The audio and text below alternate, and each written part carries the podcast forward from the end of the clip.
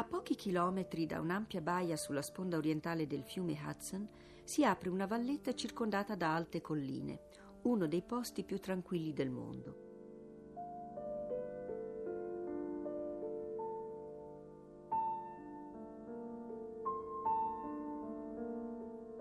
Alcuni dicono che il luogo sia stato stregato da un mago tedesco, altri che un vecchio capo indiano vi abbia compiuto dei sortilegi. Fatto sta che sulla valle aleggia effettivamente una sorta di incantesimo e la gente cammina come presa da un continuo sogno. Ha delle visioni, è vittima di ogni superstizione, ode strane musiche e voci, cade in preda agli incubi, ma soprattutto crede nei fantasmi.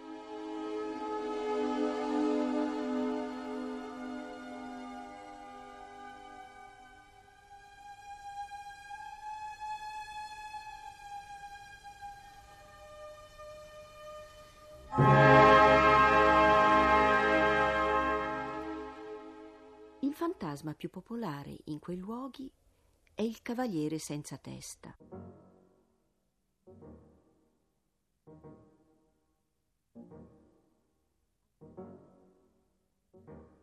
Alcuni sostengono che il fantasma cavalchi verso la scena della battaglia alla ricerca della propria testa e che la sua fretta sia dovuta alla paura di tornare in ritardo al cimitero, dove deve giungere assolutamente prima dello spuntar dell'alba.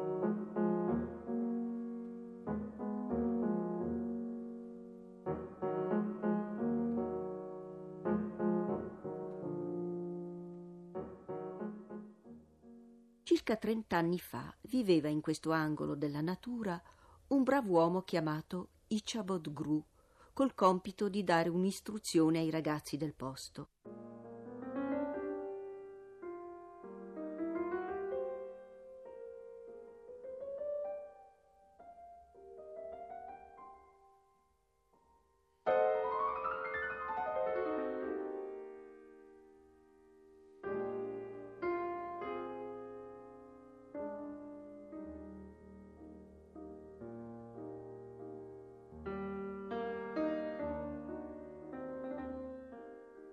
Era, come indicava il suo nome, uno spilungone allampanato con un paio di spallucce striminzite, gambe e braccia smisuratamente lunghe, mani e polsi ossuti ciondolanti dalle maniche e piedi come badili.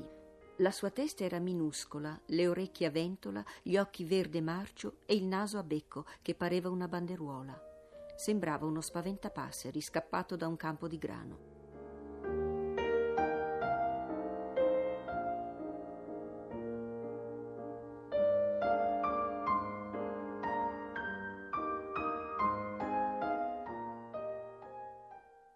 Insegnava in un lungo stanzone dalle finestre sprovviste di vetri e tappate con fogli di vecchi quaderni. Nei più caldi giorni estivi ne usciva il mormorio degli scolari che imparavano a memoria la lezione, come il ronzio di un alveare, interrotto solo dalla voce minacciosa del maestro o dal sibilo terrificante della bacchetta con cui puniva gli ignoranti. Se non picchi i bambini, li vizi, era la frase preferita di Ichabod Gru. Questo però accadeva soltanto durante le lezioni. Alla fine della scuola il maestro si univa ai giochi dei più grandi e nei giorni di vacanza accompagnava a casa i più piccoli, specialmente se avevano madri note per le dispense ben piene. Il suo stipendio era assai magro, così l'arrotondava con i pranzetti dei genitori degli alunni. Ichabod Gru, tuttavia, non era uno sfruttatore. Si ingegnava anche a dare una mano nei campi, a dondolare le culle e a insegnare i salmi da cantare la domenica in chiesa, dove egli stesso suonava l'organo.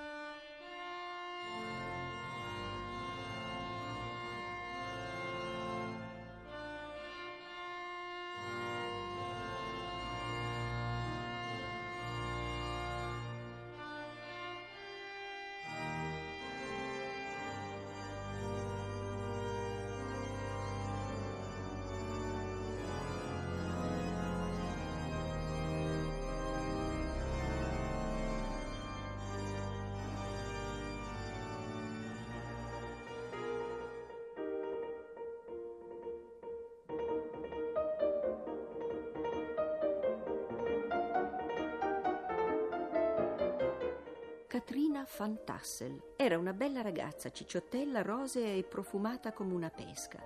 Un po' civetta lo era e lunghi orecchini antichi le pendevano dalle piccole orecchie.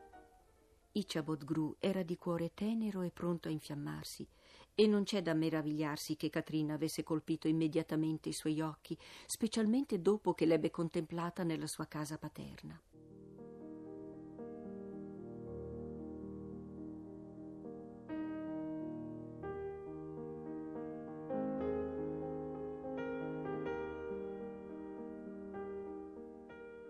Là tutto era comodo, ricco e armonioso.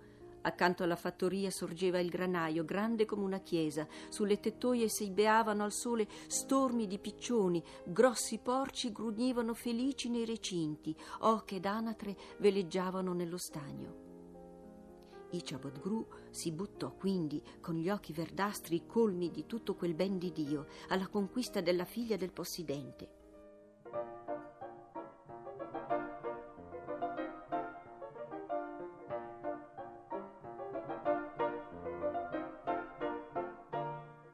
Davanti agli occhi di Ichabod apparve la visione della tavola imbadita per il tè, con piatti stracolmi di paste frollo d'oro, di sfoglie, di torte allo zenzero, di miele, di pere, di mele. E c'erano zucche, pesche e prugne, pesci in graticola e polli allo spiedo e ciotole di crema. Ichabod, mangiando un po' di tutto, ridacchiava tra sé, vedendosi già padrone di tutta quell'abbondanza e libero di abbandonare quella baracca di scuola un vecchio negro attaccò a suonare, ossia a grattare due o tre corde del suo malandato strumento, battendo il piede a tempo.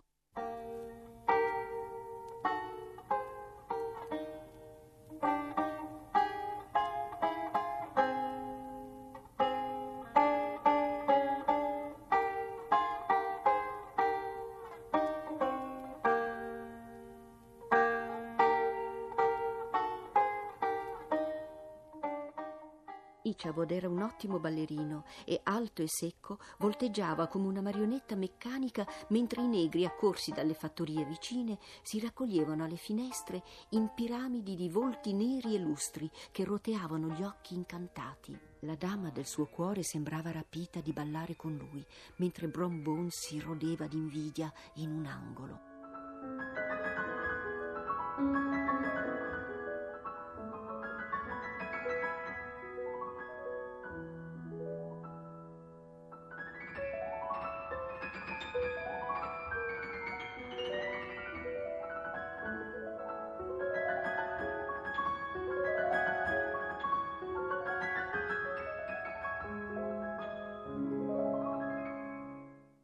Dopo le danze gli uomini si raccolsero a raccontarsi storie di fantasmi, di cui l'aria della Valle del Sonno sembrava satura. Queste storie venivano raccontate accanto al cammino acceso della fattoria e le facce congestionate rosse sembravano appartenere a un consesso di diavoli.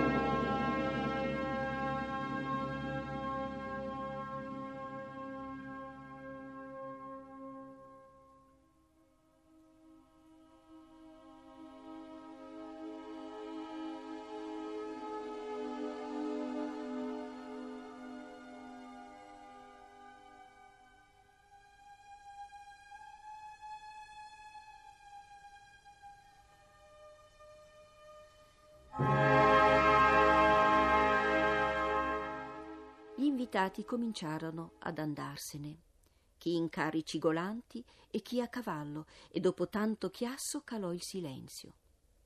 Ichabod Gru era rimasto sperando di poter parlare da solo con Katrina. Era sicuro di averle conquistato il cuore. E invece nessuno seppe perché, ma si vide il maestro andarsene qualche tempo dopo, avvilito, come se fosse stato a rubacchiare in un pollaio invece che a conquistare la mano di una bella ragazza. Svegliò il suo ronzino a calci e si avviò nella notte.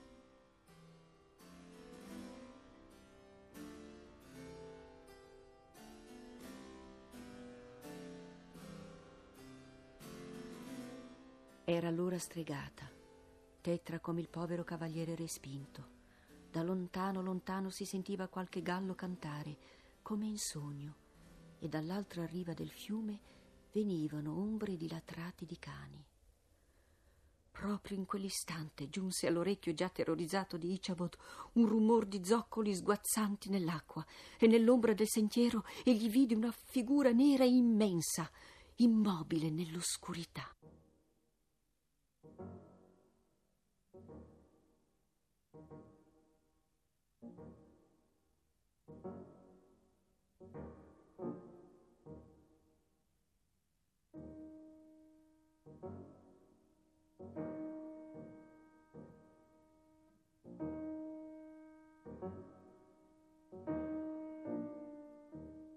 A Ichabod Gru si rizzarono i capelli sulla testa.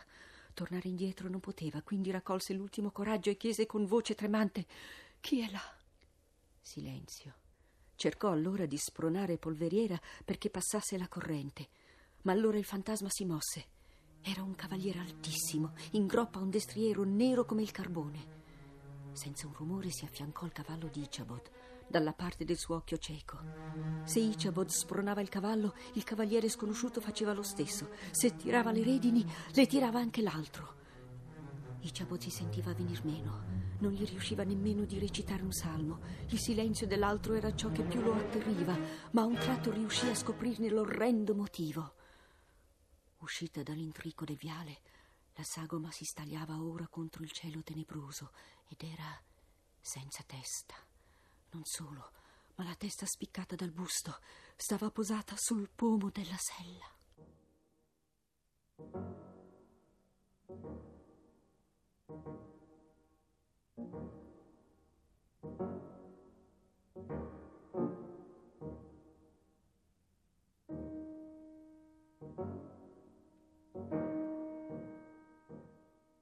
Con calci e pugni Ichabod percosse Polveriera che finalmente si mise al galoppo, ma il fantasma gli si buttò alle costole.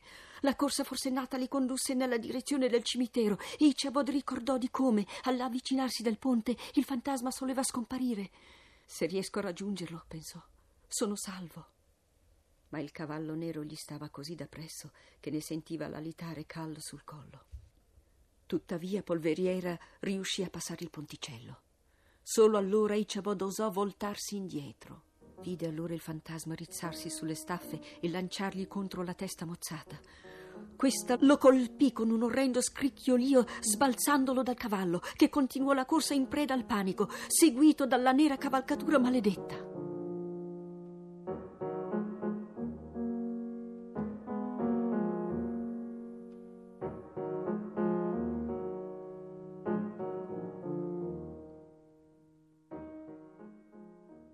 Il giorno seguente il maestro non si fece vedere a scuola e nemmeno i giorni successivi. Le ricerche portarono, seguendo delle piste pazze e confuse, al ritrovamento del suo cappello, accanto a una zucca fracassata.